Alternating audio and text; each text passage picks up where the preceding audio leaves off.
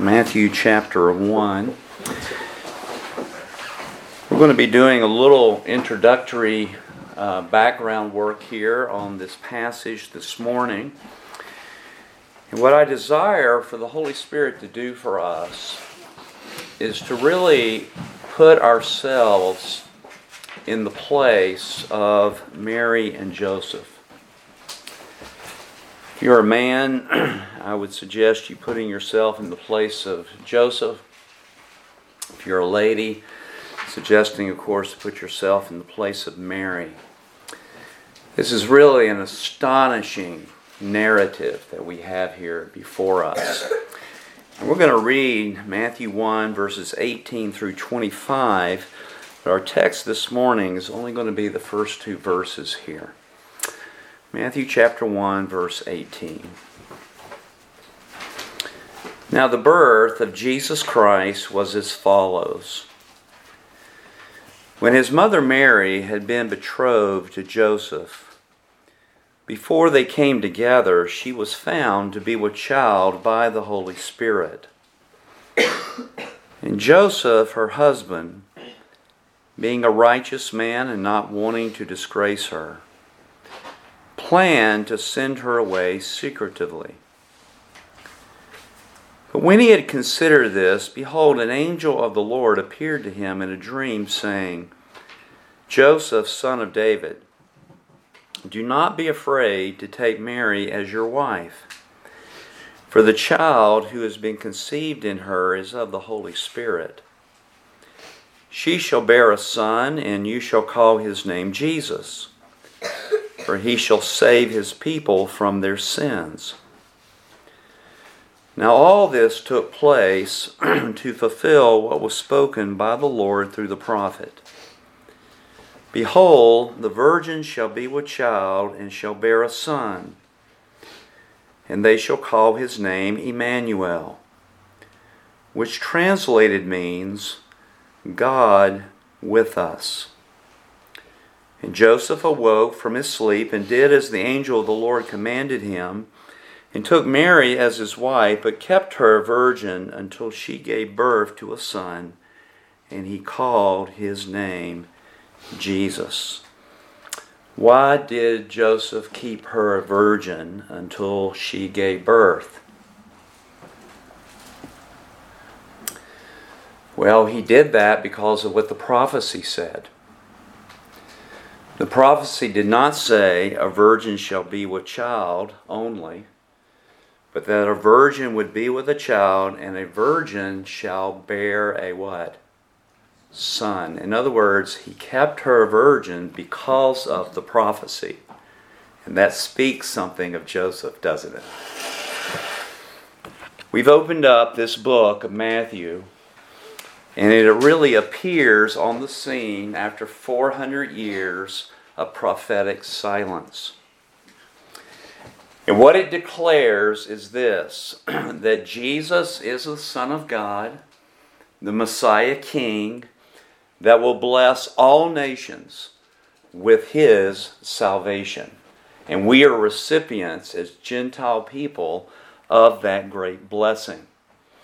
Matthew's going to begin his book with his earthly descent. You'll see there in verse 1 the record of the genealogy or the genesis of Jesus, the Messiah, the son of David, the son of Abraham.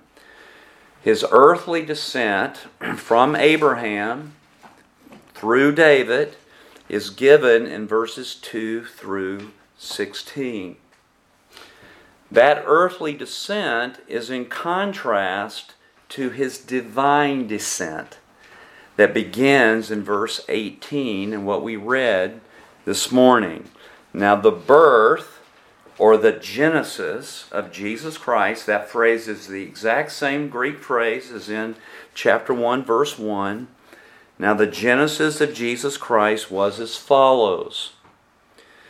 Verses 18 and following answer or explain verse 16 of this chapter it says that Jacob was the father of Joseph, the husband of Mary, by whom And hopefully you wrote, got a little line from the phrase by whom, referring to who? Joseph or Mary?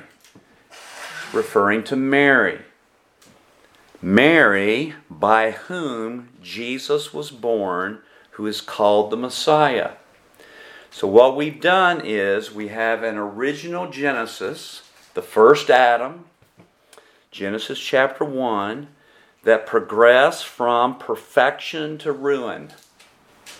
And we are living in that ruin, a ruin that is getting worse by the day and by the year. Jesus came as the second Genesis, the second Adam. And all those who are in Christ have been translated from the ruin of this world, the kingdom of darkness, into the new Genesis, the kingdom of God. That kingdom is not yet present on earth. We're still praying for it, right? Pray this way Thy kingdom come. That kingdom will come on earth and it will reign for a thousand years, and ultimately there will be a new heavens and a new earth wherein only dwells righteousness. And all who are in Christ will be in that new heaven and in that new earth. You have this explanation of verse 16 the seed of not Joseph, but the seed of a woman in fulfillment of Genesis chapter 3 and verse 15. Here is the explanation, beginning in verse 18. Now, the genesis of Jesus Christ, or Jesus the Messiah, was as follows His mother, Mary, had been betrothed to Joseph. Before they came together, she was found to be with child by the Holy Spirit and Joseph, her what? Her husband. He's never referred to as the father of Jesus. He's always referred to as Mary's husband. Some of you men feel that way, right? In your in your homes, you're always your well, your wife's spouse. But here it is, different circumstances. Joseph, her husband, being a righteous man and not wanting to disgrace her, planned to send her away secretively. Who are these people?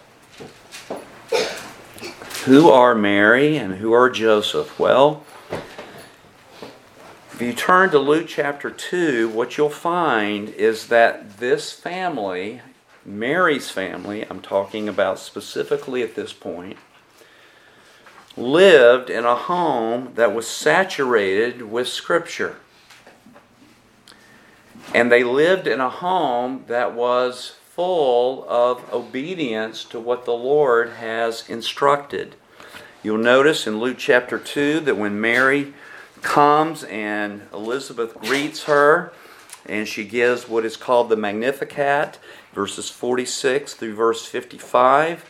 And she begins by saying, My soul exalts the Lord, and my spirit has rejoiced in God my Savior, for he has had regard for the humble state of his bondslave. And she goes on. Every verse in what Mary has said is a reference to the Old Testament, specifically to the prayer of Hannah as she gave birth to Samuel. Now, you could argue that she didn't know all of these passages, and she really wasn't that versed in the Old Testament, and the Holy Spirit just gave that to her on the spot, and she just said it without thinking. But that is not normally how the Holy Spirit functions. Mary was a Psalm 1 woman. She meditated in the law of the Lord day and night.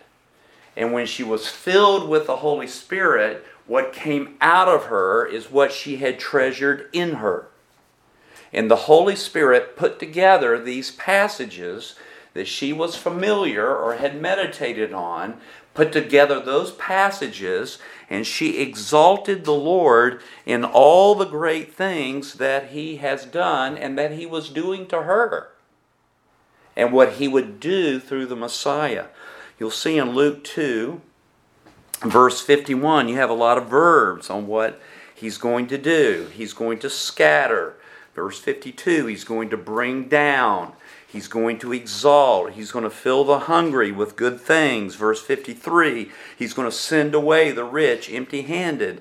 Verse 54, he's going to give help to Israel, his servant, in remembrance of his mercy. He's going to fulfill the Abrahamic covenant. She's filled with this word that she had treasured and meditated in her heart all her days. If you go in back to verse 42, of this same chapter, Elizabeth cries out, Blessed are you among women, and blessed is the fruit of your womb. Verse 45 Blessed is she who believed that there would be a fulfillment of what had been spoken to her by the Lord. Not just the fulfillment of what Gabriel has said, but the fulfillment of all the messianic promises through the baby that she was going to give birth to. She lived in a home that was saturated with Scripture and obedience. And as I mentioned before, just think about Joseph. Here he is, he's confused, he's perplexed. His betrothed wife is now pregnant.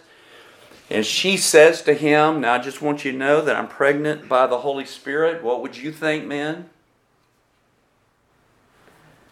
And he's perplexed and he's in anguish. And an angel comes and gives him Isaiah chapter 7, verse 14. And Joseph was so familiar with that passage that he accepted it and he obeyed it. He kept her a virgin until she what?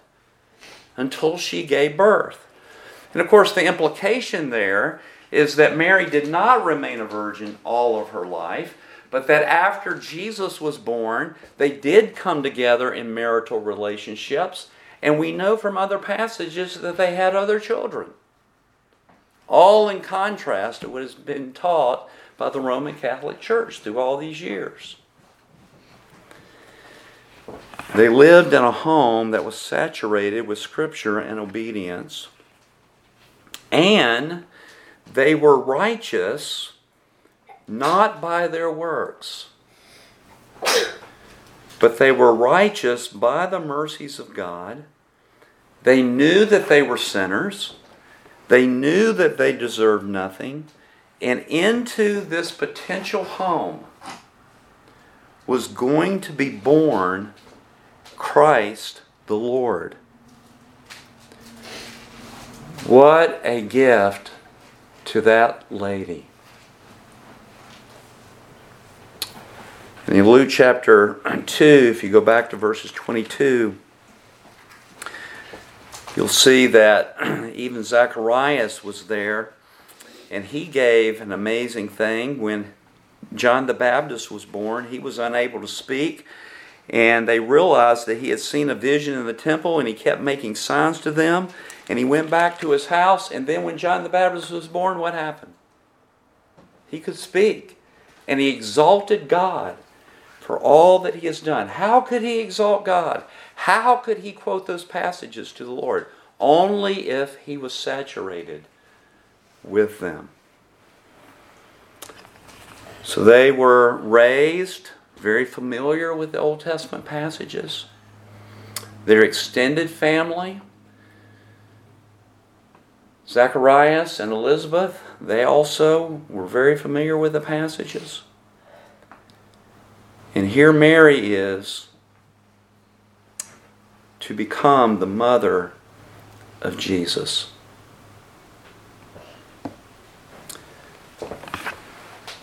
That had to have been perplexing to her. This had never been on the face of the earth. You have a prophecy, right? You never think that it's going to be you. And you might have not even thought about the implications of what would happen through that. How could that happen? And here Mary is, as we go back to Luke chapter 1 and look back at what we read, here Gabriel comes and he says to her, verse 31, You are God favored. This is how you are favored. Verse 31 You will conceive in your womb and bear a son, and you shall name him Jesus. And he will be great and will be called the Son of the Most High, and the Lord God will give him the throne of his father David, and he will reign over the house of Jacob forever, and his kingdom will have no end. Well, ladies, what would be your next question? Your next question would be How could this be? How could this happen? Which is exactly what she says in verse 34. This can't be. Joseph and I have not come together in marital relations. I'm still a virgin. How can this happen? I mean, folks, when Isaac was born, Sarah, her womb was restored to life. And God used Abraham to come to Sarah, and they gave birth, right?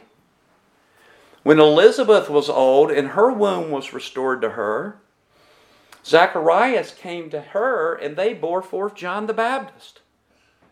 So if you had any, any sense of the Old Testament, you're like, well, how is this going to happen?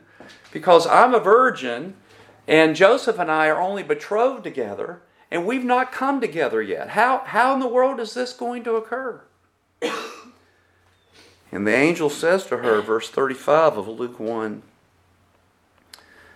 The Holy Spirit will come upon you, and the power of the Most High will overshadow you. And for that reason, the Holy Child shall be called the Son of God. Now, I don't mean to be blasphemous, but I do want to say this. That passage is not teaching that God impregnated Mary. There is teaching out there that does teach that. This is a new creation. This is like the Holy Spirit hovering over the waters. And then God what? God said, Let there be and there was light. Let there be, and there was the dry ground. Let there be, and there were animals on the face of the earth. The Holy Spirit, as it were, hovered over Mary, and the word came forth let there be a body in that womb. And you know what happened? And it was so. It was the power of the Holy Spirit and the power of the Most High causing this to be. And because this was a creation of God, this was not of Joseph, this was a direct act of God, that holy child, that sanctified child, that body that was set apart for the Son of God to enter. That body set apart for future death, that body, that person will be called the Son of God. Can you imagine what Mary was thinking?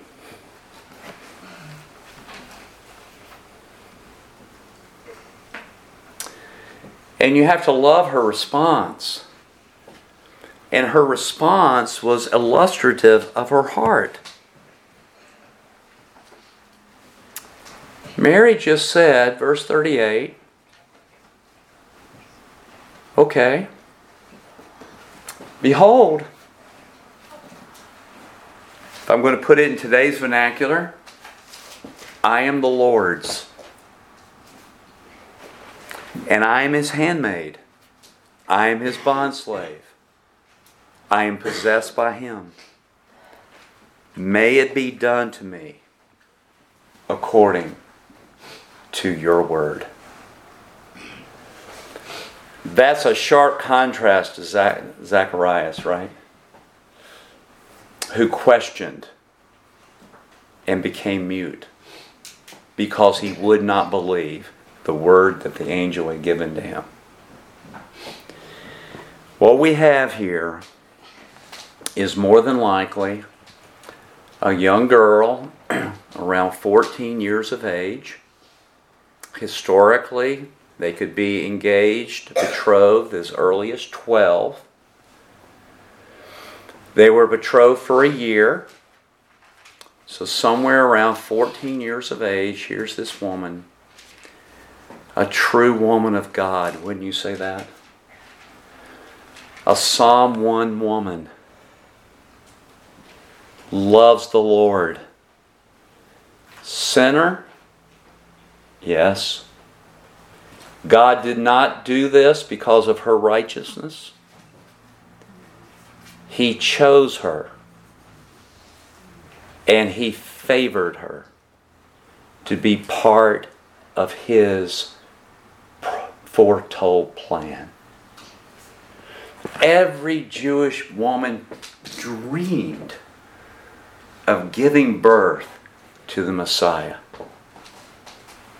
And this woman, Mary, was chosen for that purpose. Amazing, isn't it? And, folks, it really shouldn't surprise you that Mary gave a lot of thought to this. Would you, ladies? How did this happen? Would it happen? When's it going to happen? What would it be like? She pondered all these things. I'm sure she reviewed Genesis 3:15. I'm sure she reviewed the Abrahamic covenant. I'm sure she reviewed the Davidic, the, the Davidic promises. I'm sure she reviewed the history, the genealogy. I'm sure she pondered all those things and things that you and I would not even think about. This God blessed person named Mary.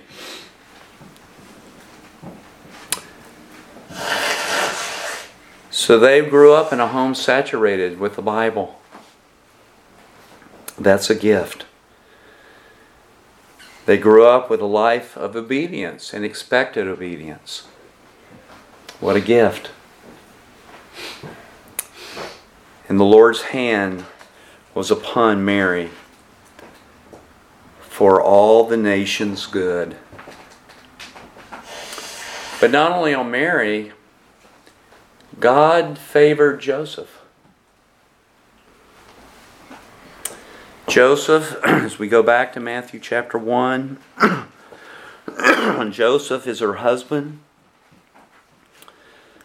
He was the legal father of Jesus Christ. He was not the father of Jesus Christ. God the Father was. But he became the legal father of Christ. And the Bible says in verse 19 of Matthew 1 that he was a righteous man. Now, that righteousness, again, was a righteousness that was reborn in him. There was a time when he recognized who he was as a sinful human being. That there was no way that he could keep the law of God, that he needed the grace of Christ. And he bowed his knee and submitted himself to God's righteousness. But he was a righteous man in the sense that he was working out the righteousness of God, and that was seen in his obedience to the law of God. Joseph was well aware of the laws of divorce. He was well aware of the laws of marriage. He was well aware of the need of faith and he was well aware of the need of sacrifice. And I think, and I think we'll see this, I think he was well aware of what the great commandment was. The great commandment is to what? Love the Lord your God with all your heart and all your soul and all your mind and all your strength. And the second is like it. You're to love your neighbor as who? Yourself. I think Joseph understood that the commandment is to love God with everything and then to love your neighbor. And Mary would have been his what? His neighbor.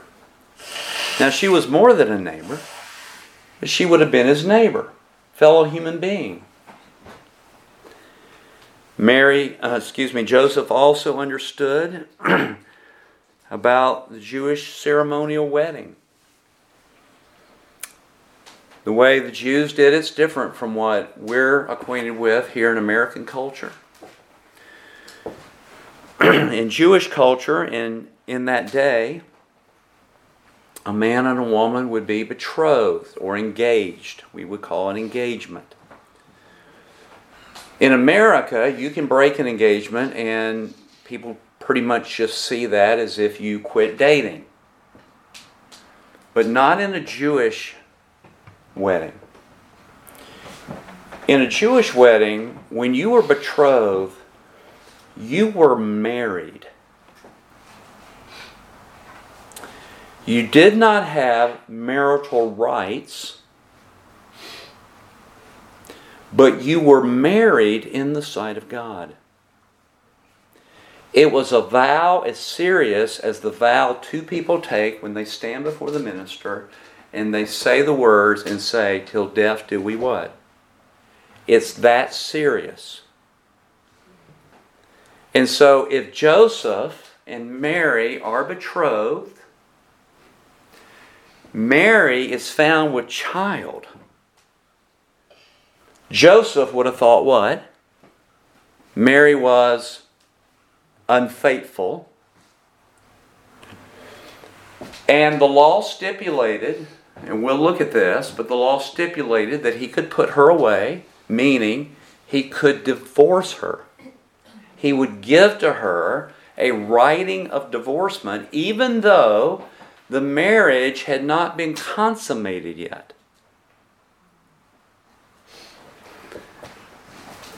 So here, here's Joseph understanding that the betrothal had been broken. I'm sure that he was perplexed about that. Mary was a righteous woman, godly.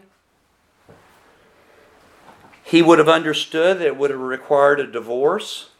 And in fact, if Joseph and Mary in this betrothal period, if Joseph died before the consummation, Mary would have been considered a widow. Now, that didn't happen in America, does it? She would have been a virgin widow, but she still would have been a widow. Joseph would have understood all of these workings of the law and what the law had said. And it's amazing when he is perplexed about this and he is pondering on this, you'll see that in verse 20, we'll get to this next week. But when he considered this, he was considering now, how should I divorce her because I don't want to disgrace her? An angel the Lord appears to him and reminds him that he's the son of David. Don't be afraid to take Mary as your wife because she's not been unfaithful. What we have is a new creation in the womb of Mary. This is of God. And she is going to bear a son, and this is how you're going to name him. And then the angel says, verse 22 Now all this took place to fulfill what was spoken by the Lord through the prophet. Behold, the virgin shall be with child, and shall bear a son, and they shall call his name Emmanuel which translated means God with us. And Joseph awoke. Joseph understood the Isaiah prophecy, did he not? Now think about this. An angel appearing, quoting a verse from Isaiah, and that settled Joseph's heart about the matter. It's amazing. He was as submissive to what Gabriel had spoken to him as Mary was to what the angel had spoken to her. This speaks volumes about who we're talking about here in this passage of Mary and Joseph. And then, as I mentioned before, verse 25, he keeps her a virgin because of what the prophecy said. Not that she would, a virgin would conceive, but a virgin would conceive and a virgin would bear a son. She had to remain in her virginity until Christ came into the world. And he obeyed that. All because of what the angel had spoken in giving to him a verse. And brethren, did Mary and Joseph obey the passage meticulously? The answer to that is yes. And brethren, I think that that in itself is a lesson for us. We love to obey the passages that are comfortable and not obey it to the letter. Could I say to the letter of what it's saying? I am sure that Joseph was a Psalm 1 man and that he pondered that verse. I'm sure he pondered every single word of that verse. I'm sure that after he heard that angel, I'm sure that he got back with Mary and he might have said this to her Could you tell me one more time what happened?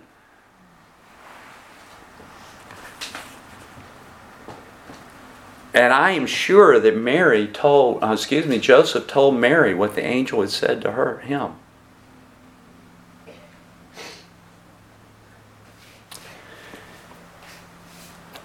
Now, this occasion of Joseph finding out that Mary was pregnant did not happen immediately like Matthew seems to indicate. Luke says that after Mary was told, and she said, Behold, have it been done to me according to the word of the Lord, at that same time she left and went to whose house? She went to Elizabeth's house, and she stayed there how many months? Three months. Then she returned home. And ladies, you know that by three, four months, you begin to what? You begin to give evidence that you're pregnant. Now, Mary would have had evidence way before that, right? But after three, four months, you begin to show. And that's what it means when it says that Mary was found to be with a child. It became evident that she was pregnant.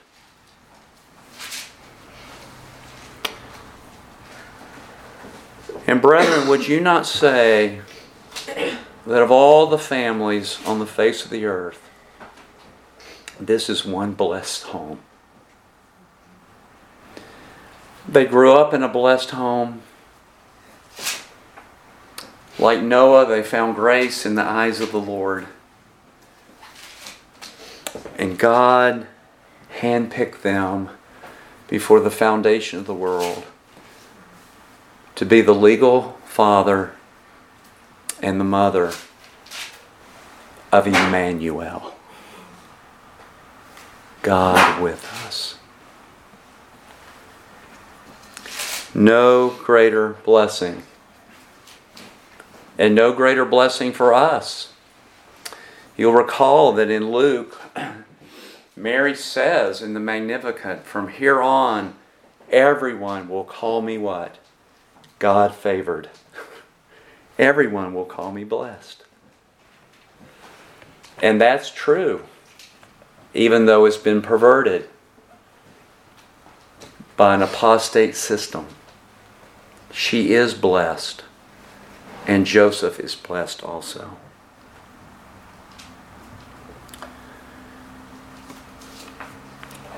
But, brethren, with every blessing comes humility.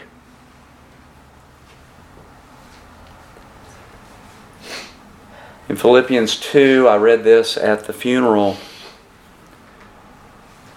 talking about the kenosis or the incarnation of the Son of God. It says that he emptied himself,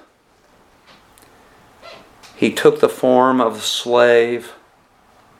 That's humbling, isn't it? He was made in the likeness of men, the Son of God.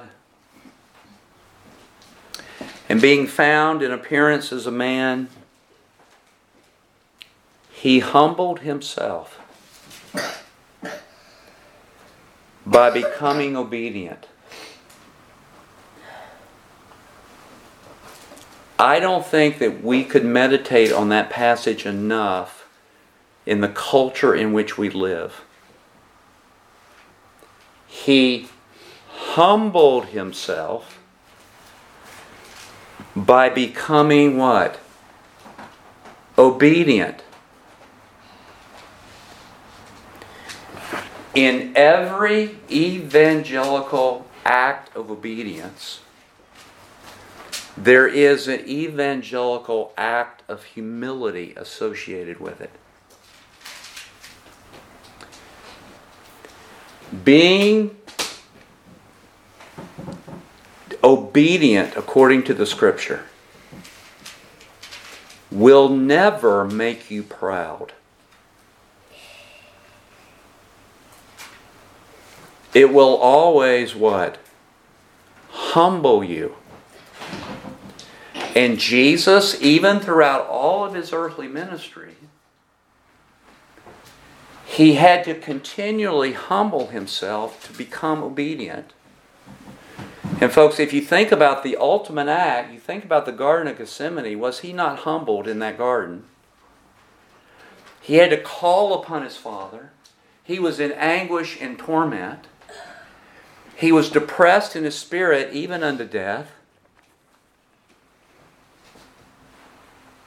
He had to be strengthened by an angel in his humanity.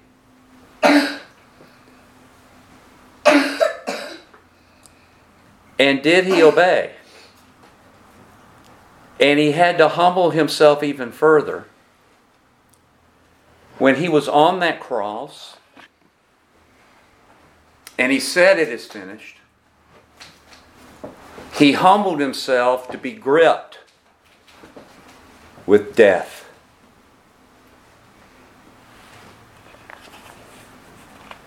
The Son of God.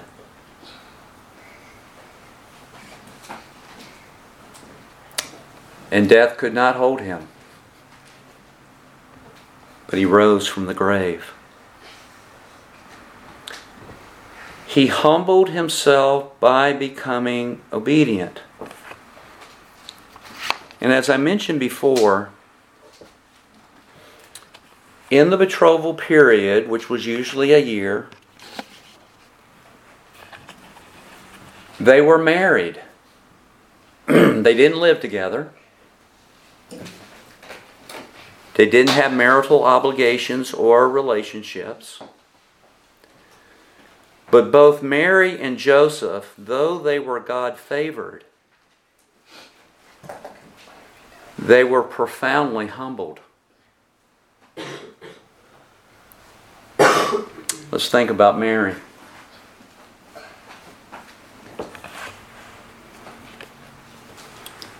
Here's a woman, godly. Is she pure? Has she kept herself?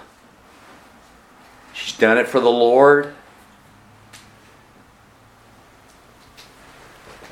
Here's a young lady totally engaged in godliness, totally engaged in being a Psalm 1 lady, totally engaged with a full heart to love the Lord with all of her heart and all of her mind and all of her strength.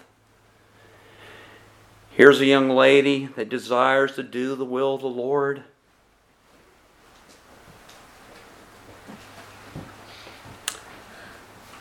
I'm sure she might have prayed what many young people pray that have been raised in Christian homes. Lord, I just want to do the will of God. Lord, would you show me the will of God? If you show me the will of God, I'll what? I'll do it. Whatever that is.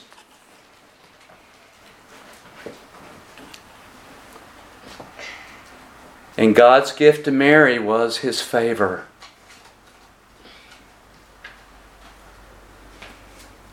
And God's gift to Mary was humility. What would it have been like to be found with a child?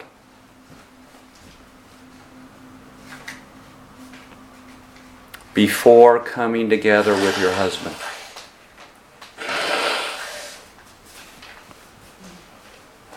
How did Joseph react?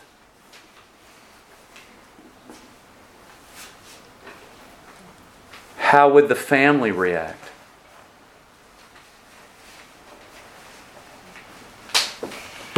I'm sure that if my wife had gone to her parents and said, I'm with child, but I'm still a virgin, this is of the Holy Spirit, I'm sure her parents would have looked at her with a quizzed look, puzzled look, perplexed look. How in the world do you expect us to believe that look?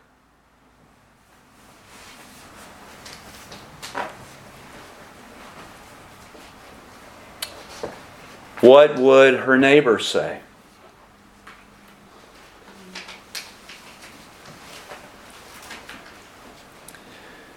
Folks, is she doing the will of God? Has she been blessed of the Lord? But with the blessing, it comes to her in a package of humility. She was not going to get proud about this. Just like the Apostle Paul praying three times for the thorn to be removed from his flesh, and God says, My strength is perfected in what? In weakness. And Paul says the reason why God gave him that thorn was so that he would not be exalted. He would not get prideful. over the great privileges that God had given to him.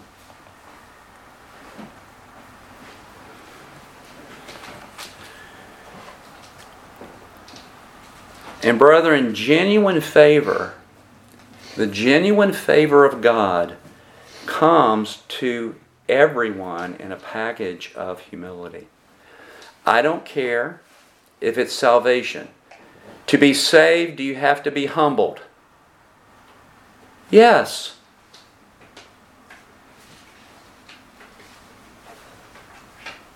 Or if it's sanctification. To grow in the grace and knowledge of the Lord is to grow in humility. It's not to grow in cockiness, arrogance, pride, thinking you're better than other people.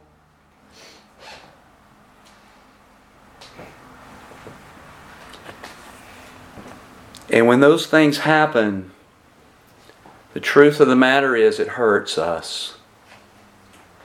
Why does it hurt us? Because we have a rotten, sinful nature that is resistant to anything that is not prideful.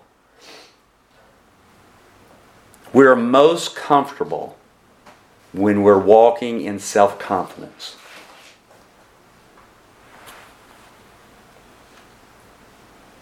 And of course, our sinful nature was the nature of the devil, and the nature of the devil is not humility, but pride.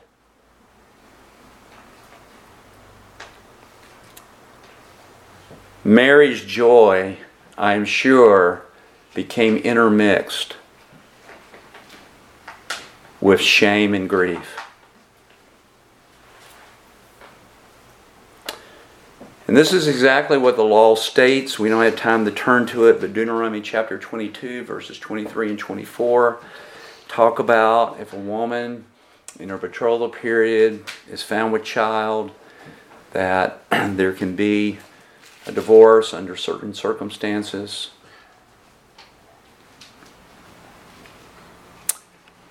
What Mary experiences here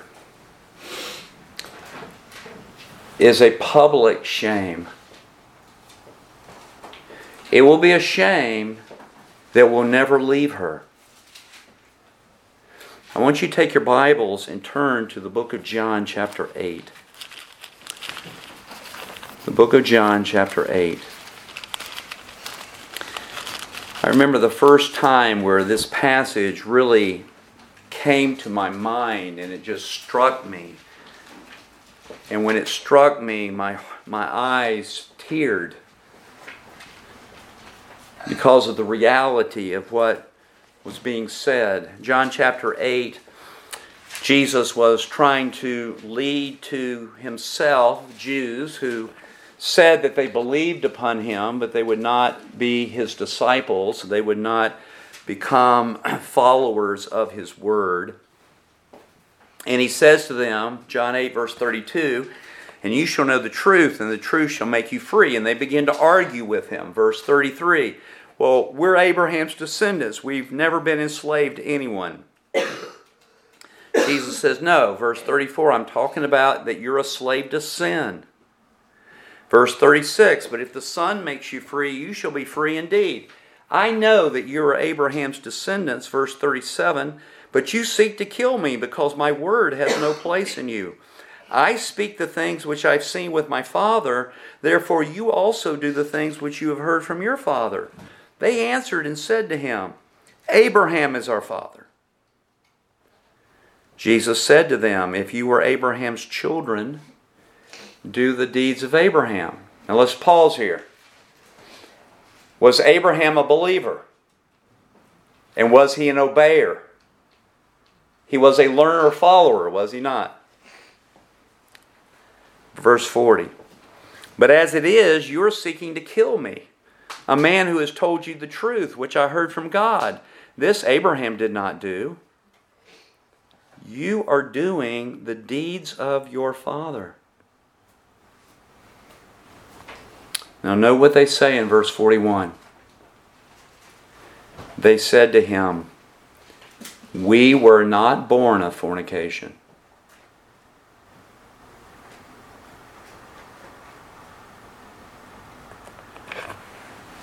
What are they saying? They're saying we were not born of fornication, but you were.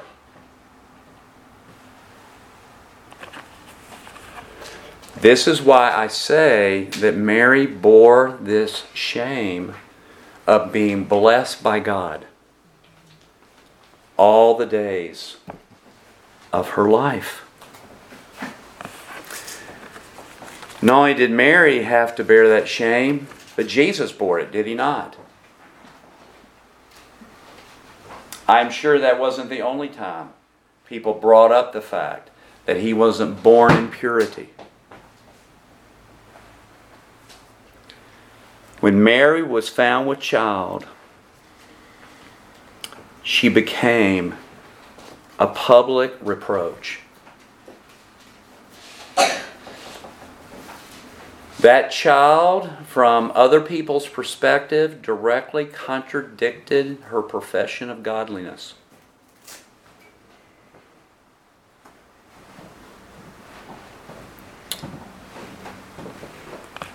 And with being favored of God, she was humbled.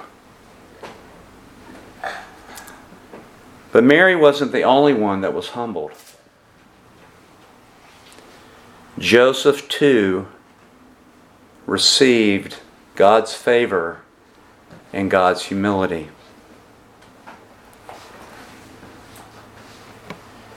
And, young people, let me just go back here. I am sure that you have prayed Lord, show me your will for my life. And He will lead and guide you into that will. But it will be something that will not make you self confident. It will be something that will work in you humility all the days of your life. That is truly being God favored. Here's Joseph. Many a young man has prayed, Lord, show me my life's calling. Just show me my calling and I'll do it. Whatever that calling is. I think that we can be, as we're back in Matthew 1, I think we can be accurate and say that Joseph wanted to obey the will of God. Joseph wanted to obey the law. Joseph wanted to walk in righteousness. He was a righteous man. He just wanted to do what God wanted him to do. What is his calling? We know he's going to be what? What's his vocation? He's a carpenter. I'm sure that he just wanted a godly home, serve the Lord, have his favor. Lord, just show me my calling. But when Joseph's wife, Mary, was found with child, God's gift to Joseph was humility. It's a shame. It's a shame to a man to have his wife or his daughter be found pregnant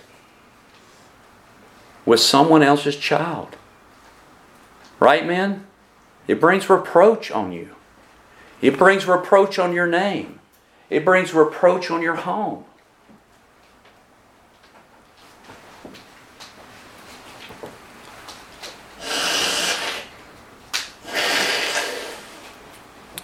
And for Joseph to hear the vision, for him to come out of that vision, do exactly what the angel commanded him right then. He didn't wait for the year. He took Mary to be his what? To be his wife. What was he doing? He was bearing her shame. Isn't that what Christ did for us? Yes or no? He is being godly, isn't he? He's taking upon himself. He could have divorced her. But he didn't divorce her. He took that shame, that public reproach of Mary, and he married her. And folks, this just wasn't Joseph and Mary, there's family involved. When two people get married, it's just not two people marrying, it's like two families coming together, right?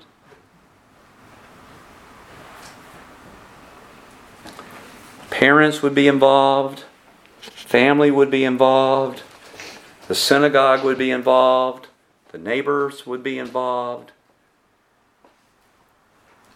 And Joseph took his cross of being God favored and took Mary to be his wife.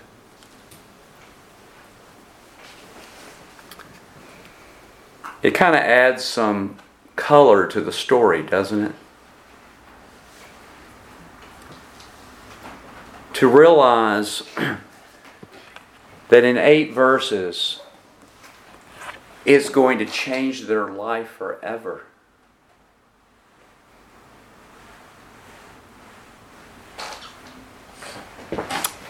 And the world will mock, and the devil will attack.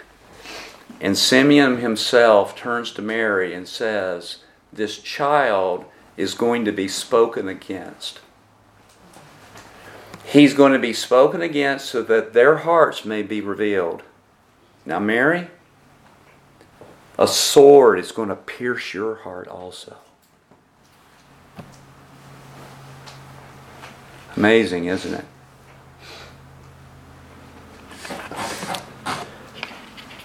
This is the blessedness of being blessed by God. Not a blessing to come to us in order to destroy us by us exalting ourselves because we've been blessed. But God is so good to give us a blessing and give us the shame and the reproach with it to humble us. Now I want to conclude by just several points I want to pull out of this passage. This is the way it's going to be. Jesus is going to be born to parents who are poor.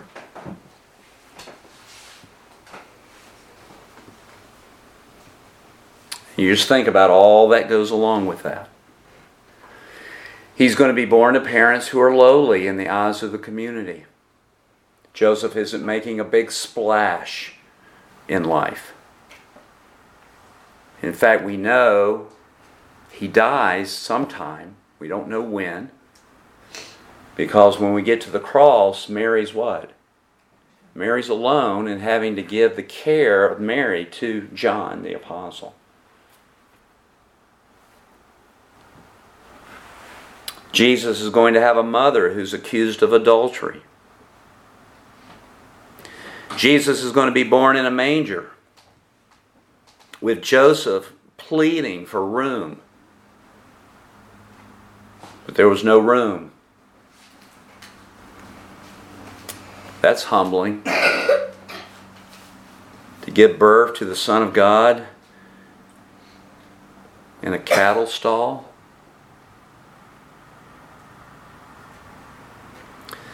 Folks, the doing of the will of God can put us in a position of shame and reproach. But really, Mary's attitude should be our attitude. Behold, the servant of the Lord, be it unto me according to your word. Brethren, are you willing to allow the New Testament promises to be fulfilled in your life.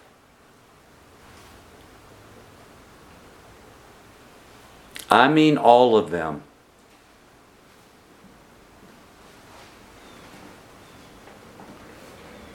Are you willing to bear the shame and reproach of being someone who is a learner follower of Jesus Christ? Mary was, Joseph was,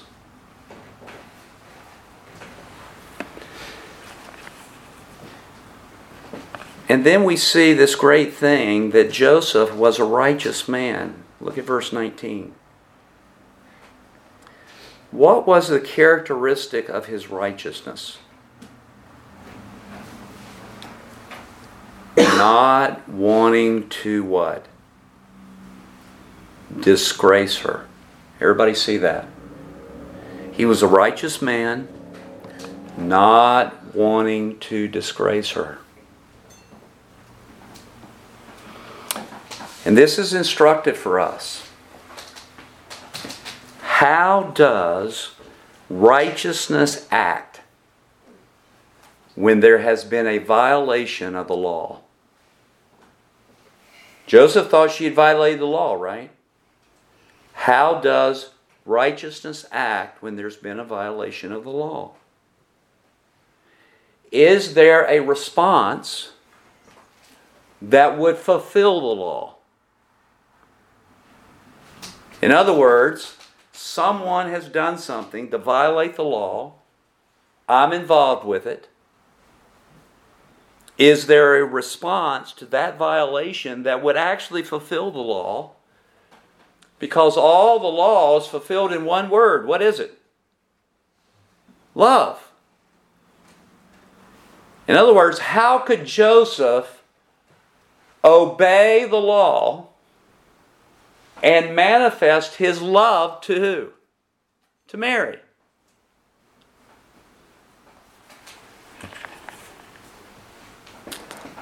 How did he do that? This is how he decided.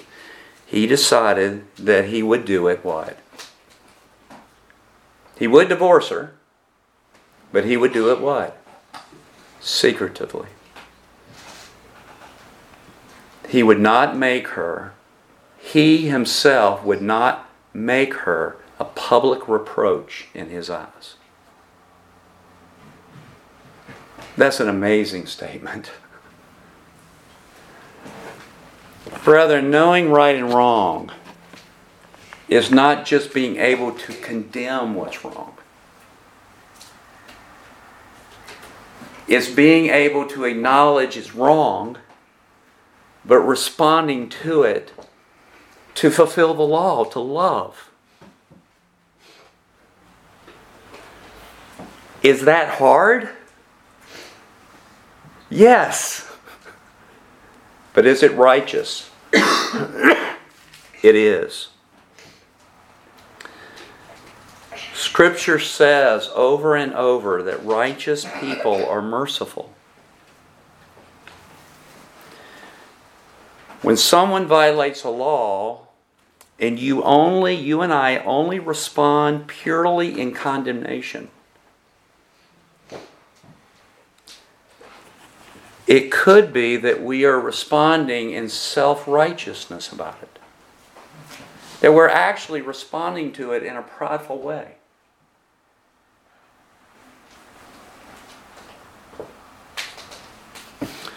But if a righteous person does acknowledge that the law's been violated, but they respond in mercy and compassion, they uphold the law and walk in mercy and compassion. That is a righteous person. And Jesus himself quotes Hosea 6, verse 6, when he says to the Pharisees, because they were condemning him because the disciples were eating grains of wheat on the Sabbath day. And he said, You need to go and learn. I desire mercy and not sacrifice.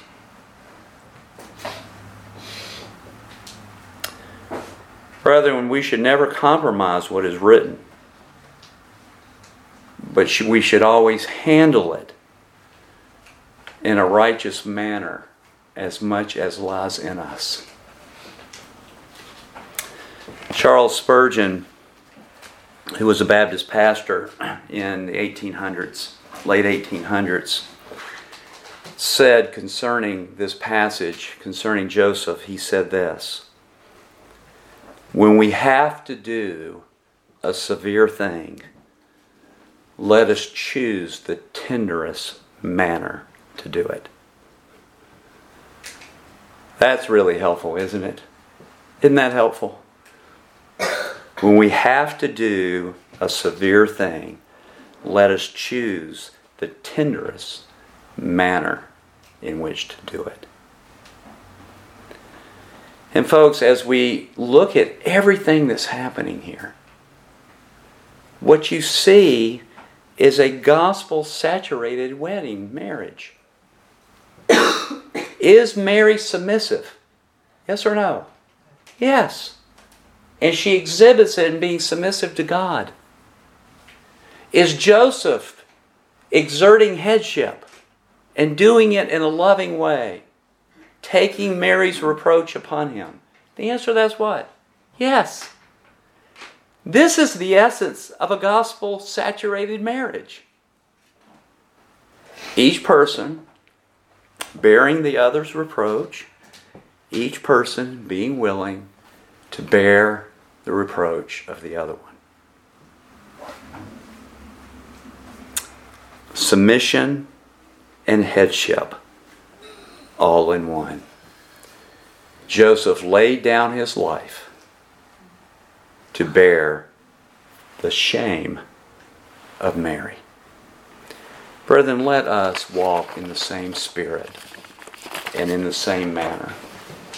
And as we proceed through and we see exactly Jesus Christ coming into this world in the book of Matthew, let us remember that it just wasn't whistling and happy days all through the day, but it was a warfare. But they were God favored. Let's pray.